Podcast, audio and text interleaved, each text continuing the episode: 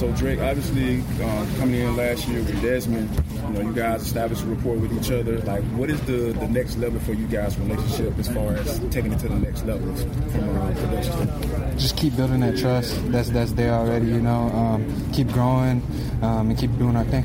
Drake, you talked about how you know the wide receivers coming in just from a, a personnel standpoint. Cordarrelle Patterson, Bijan Robinson, Tyler Allgeier, Mack, you know yourself, and uh, Kyle Pitts. Like, what are some of your goals as a as an offense coming into this season? Positionless football. Um, not going to really know where anybody's going to be lining up. You know, um, be aggressive and be explosive. I always like to mess with uh, with Arthur Smith saying like he's a formation specialist. Like, do you feel like he's going to be sitting on the toilet coming up with plays, designing plays? Probably sitting somewhere coming up with plays.